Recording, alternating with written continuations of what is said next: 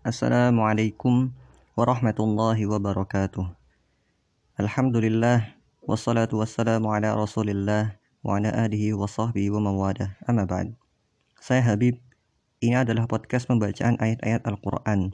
Selama bulan Ramadan ini, saya mengajak teman-teman untuk memahami isi Al-Quran lewat terjemahan yang tersedia bersama kita. Kisah Nabi Adam telah selesai. Kita akan mulai beralih mengenai pembicaraan yang Allah sampaikan kepada orang-orang Bani Israel, orang-orang putra Israel. A'udzubillahi minasy syaithanir rajim. Ya Bani Israel, adhkuru ni'mati allati an'amtu alaikum wa awfu bi'ahdi ufi bi'ahdikum wa iyaya farhabun. Ya Bani Israel, wahai Bani Israel.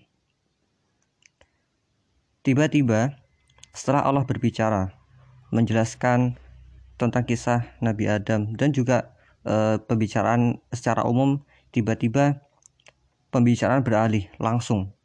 Wahai Bani Israel,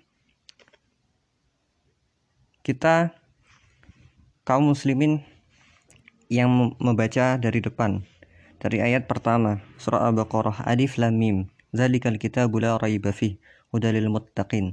Kemudian seterusnya sampai ayat ke-39. Kita merasa bahwa ayat ini berbicara kepada kita. Allah memberitahu kita bahwa Al-Quran ini petunjuk kepada orang-orang yang bertakwa. Kemudian orang-orang yang kafir itu mereka tidak akan beriman bagaimanapun mereka diberi peringatan. Dan ada di antara manusia itu yang hidup di tengah-tengah kalian, tapi mereka sebenarnya bukan orang yang beriman. Kemudian Allah menjelaskan bahwa tentang kisah Nabi Adam, bahwa manusia itu diciptakan untuk menjadi khalifah di muka bumi. Kemudian yang terakhir bahwa di muka bumi ini selama menjadi khalifah Allah akan turunkan petunjuk. Barang siapa yang mengikuti petunjuk mereka tidak akan sedih, mereka tidak akan takut. Dan barang siapa yang kufur terhadap petunjuk itu, maka mereka akan menjadi penduduk neraka. Kita merasa bahwa semua itu ditujukan kepada kita. Kemudian ternyata Allah mengalihkan pembicaraan. Wahai Bani Israel, ternyata selama ini ada orang-orang yang mendengarkan pembicaraan kita. Mereka mendengarkan dengan seksama. Ini di Al-Quran istilah disebutnya iltifat, perubahan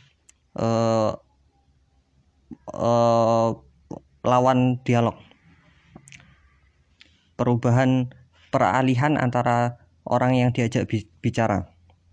Tadinya Allah berbicara kepada orang beriman, tiba-tiba Allah berbicara, kemudian Allah beralih berbicara kepada orang-orang Yahudi, orang-orang Bani Israel, karena Bani Israel di zaman Nabi beragama Yahudi, pun sampai sekarang, di zaman sekarang mayoritasnya adalah beragama Yahudi. Saya tidak tahu apakah ada yang beragama Nasrani, kalaupun ada jumlahnya pasti sangat sedikit dari kalangan Bani Israel. Mereka mendengarkan apa yang selama ini Allah bicarakan kepada orang-orang yang beriman. Seperti misalnya di dalam kelas gitu ya, guru itu berbicara kepada semua murid. Ketika guru di depan kelas berbicara kepada murid yang satu, ada murid-murid yang lain yang ikut mendengarkan. Ketika Allah berbicara kepada kaum muslimin, ada murid lain yang mendengarkan. Sekarang ada hal yang penting yang mungkin teman-teman perlu perhatikan dan mungkin teman-teman belum tahu bahwa yang namanya pembicaraan itu bisa dipahami berbeda oleh orang yang berbeda. Lafaz kata-kata yang sama, ungkapan yang sama persis bisa dipahami berbeda oleh orang yang berbeda karena mereka punya latar belakang yang berbeda, cara berpikir yang berbeda, keyakinan, pemikiran yang berbeda. Maka perhatikan bagaimana orang-orang Yahudi berpikir sejak ayat pertama. alif lam-mim. Orang Yahudi mengira, orang Yahudi tidak mau beriman kepada Muhammad sallallahu alaihi wasallam karena dia adalah nabi keturunan Arab.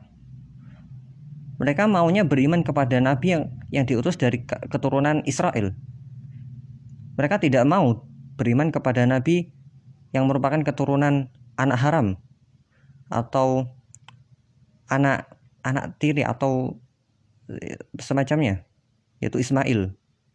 Ismail bukanlah anak yang sah. Anak yang sah adalah Ishak. Mereka tidak mau beriman jika nabi bukan berasal dari kalangan mereka. Selain itu, mereka tidak mau beriman kepada nabi yang berasal dari orang Arab karena orang Arab itu tidak mengerti baca tulis. Mereka bukan masyarakat yang terpelajar. Dan ini tidak dipungkiri bahwa nabi sendiri bukanlah orang yang mengerti baca tulis. Beliau adalah nabi yang buta huruf, tidak mengerti baca tulis. Bagi orang yang tidak mengerti baca tulis, perkataan itu mereka tidak mengerti. Yang mereka mengerti hanyalah suaranya. Misal aku, saya. Mereka hanya mengerti suara s dan i, saya. Mereka tidak mengerti huruf. Mereka tidak mengerti a, b, c, d, e, f dan seterusnya, s, z, y, w, w, x, q, NG. Mereka tidak mengerti yang seperti itu. Kemudian mereka mendengarkan alif lam mim. Tunggu sebentar. Bukankah Muhammad ini tidak mengerti baca tulis? Tetapi kok kenapa dia mengerti huruf? Dia tahu nama-nama huruf. Alif lam mim. Ini ayat seperti ini secara langsung sudah menusuk mereka. Wah, ini bukanlah buatan Muhammad sallallahu alaihi wasallam. Ini bukanlah buatan Muhammad seorang diri, tetapi Nabi Muhammad belajar. Kemudian seperti di ayat keempat, wallazina yu'minuna bima unzila ilaika wama unzila min qablika. Ternyata orang-orang bertakwa itu termasuk orang-orang yang telah beriman kepada kitab yang diturunkan sebelum kepadamu, sebelum Nabi Muhammad. Kitab-kitab seperti suhuf Ibrahim, Taurat, Zabur, dan Injil. Ternyata mereka juga termasuk orang-orang yang bertakwa. Kemudian di ayat ke-8, wa minan nas may yaqulu amanna billahi wa bil yaumil akhir wa ma hum bimu'minin. Di antara manusia ada yang mengatakan kami beriman kepada Allah. Ya, orang-orang Yahudi mereka mengatakan kami beriman kepada Allah dan juga beriman kepada hari akhir tentu saja. Wa ma hum bimu'minin, tapi Allah mengatakan mereka bukan sama sekali orang yang beriman. Mereka berusaha menipu Allah dan orang-orang yang beriman. Mereka tidak berhasil menipu kecuali diri mereka sendiri. Wa ma yash'urun. Tapi mereka tidak sadar. Dan seperti di ayat 14, wa idza laqul ladzina amanu qalu amanna. Ketika lewat orang-orang yang beriman, ketika mereka melewati orang-orang yang beriman, mereka berkata, kami beriman. Kami beriman, tentu saja kami beriman. Kami sudah percaya dengan kitab. Wa idza khalau ila syayatinihim qalu inna ma'akum innama nahnu mustahzi'un. Ketika mereka kembali menyendiri bersama setan-setan mereka, yaitu pendeta-pendeta Yahudi mereka, ulama-ulama yang mengajari agama Yahudi mereka. Mereka berkata, kami masih tetap bersama kalian. Maksud kami beriman itu, kami cuma pura-pura aja. Bukan iman yang mereka maksud, tapi iman yang seperti kita maksud. Allah yastahzi'u bihim dan seterusnya. Termasuk ayat kedua, kemudian ayat ke-22. Ayat 21. Ya ayuhan nas, u'budu rabbakum alladzi khalaqakum walladzina min qablikum. Wahai manusia, sembahlah Rabb kalian yang telah menciptakan kalian dan orang-orang sebelum kalian. Sembahlah Allah karena Allah telah menciptakan kalian. Sembahlah Allah karena Allah juga telah menciptakan orang-orang sebelum kalian. Nuh, Ibrahim, Ishak, Yakub, Yusuf, Bunyamin, Musa, Harun, Ayub, Yunus, Sulaiman, Dawud, Zakaria, Yahya, Ilyas, Ilyasa. Allah menciptakan mereka semua dan mereka telah mewujudkan syukur mereka kepada Allah dengan menyembah Allah dengan sebenar-benarnya. Maka kalian yang sekarang, Abu Bakar, Umar, Utsman, Ali, Sa'ad bin Mu'ad, Sa'ad bin Abi Waqqas, orang-orang yang berasal dari orang Arab, dan juga orang-orang yang berasal dari Bani Israel, seperti Abdullah bin Salam. Berimanlah kalian, sembahlah Allah, karena Allah juga telah menciptakan kalian, agar kalian bisa menjadi orang yang bertakwa. Juga ayat 23. Sebelumnya ayat 22. Fala taj'alu lillahi andada wa antum ta'lamun. Dan janganlah kalian menjadikan bagi Allah itu saingan-saingan sementara kalian mengetahui. Menjadikan saingan itu termasuk menjadikan saingan itu seperti ini. Misalnya kalian masih anak-anak. Kalian punya orang tua. Orang tua kalian punya aturan. Tidak boleh keluar malam lewat jam 8. Jam 8 harus sudah di rumah. Harus sudah pulang. Seharusnya kalian taat pada peraturan itu. Tetapi ada tetangga kalian yang punya aturan. Oh, nggak apa-apa pulang malam, nggak apa-apa pulang jam 12, nggak apa-apa pulang subuh juga nggak apa-apa. Kalian sebagai anak harusnya tak patuh pada aturan orang tua kalian. Tapi kalian lebih memilih untuk mengambil peraturan tetangga kalian. Kalian membantah aturan orang tua kalian. Maka ini yang seperti ini adalah menjadikan tandingan kepada Allah. Karena Allah membuat hukum. Allah telah menetapkan apa yang halal dan apa yang haram. Tetapi kalian mengatakan, Allah mengatakan riba itu haram. Kalian mengatakan, ada mereka yang mengatakan, orang-orang Bani Israel mengatakan, nggak apa-apa, riba itu nggak apa-apa kalau kepada orang selain Yahudi. Atau orang sekarang mengatakan, bagaimana bisa ekonomi negara itu berjalan tanpa riba, dan sebagainya. Yang seperti ini adalah menjadikan tandingan bagi Allah. Kemudian ayat 23, wa in kuntum fi raibin mimma nazzalna ala abadina. Jika kalian ragu terhadap apa yang kami turunkan kepada hamba kami. Kalian ragu, kalian mengatakan bahwa Al-Quran itu bukan kebenaran, bukan wahyu dari Allah. Kalian sudah lihat sendiri bahwa Nabi Muhammad itu bukan orang yang bisa baca tulis, tapi dia mengerti nama-nama huruf. Dia membacakan nama-nama huruf kepada kalian, alif lam-mim. Seharusnya ini menjadi bukti bahwa Nabi Muhammad itu adalah utusan Allah. Kemudian ayat 27. Alladzina yanquduna 'ahdallahi min ba'di mitsaqihi. Orang-orang yang mengingkari janji Allah setelah ditetapkan, atau melanggar perjanjian Allah setelah perjanjian itu diteguhkan. Perjanjian kepada Allah adalah perjanjian untuk beriman. Beriman mengikuti Rasul dan Alkitab dan kitab yang Allah turunkan. Dalam kitab mereka pun ada perintah untuk tetap beriman, dan ketika datang Nabi dan Rasul yang baru, mereka akan mengikuti Nabi dan Rasul yang baru itu. Ada perjanjian seperti itu. Tapi ternyata setelah datang Rasul yang baru, mereka melanggar perjanjian itu. Mereka tidak mau beriman, tidak mau mengikuti Rasul dan kitab yang Allah turunkan. Ayat 29. Huwallazi khalaqalakum ma fil ardi jami'an. Dialah Allah menciptakan untuk kalian di bumi ini semuanya. Semuanya. Di sini maksudnya semuanya itu semua yang diciptakan atau untuk semua kalian.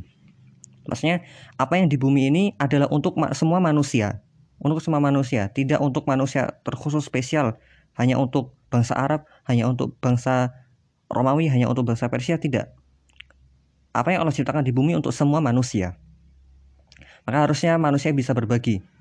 Manusia tidak memiliki keunggulan, tidak memiliki posisi khusus yang membuat mereka punya hak spesial untuk mengeksploitasi bumi. Tidak, semua manusia punya hak yang sama untuk memanfaatkan apa yang ada di bumi.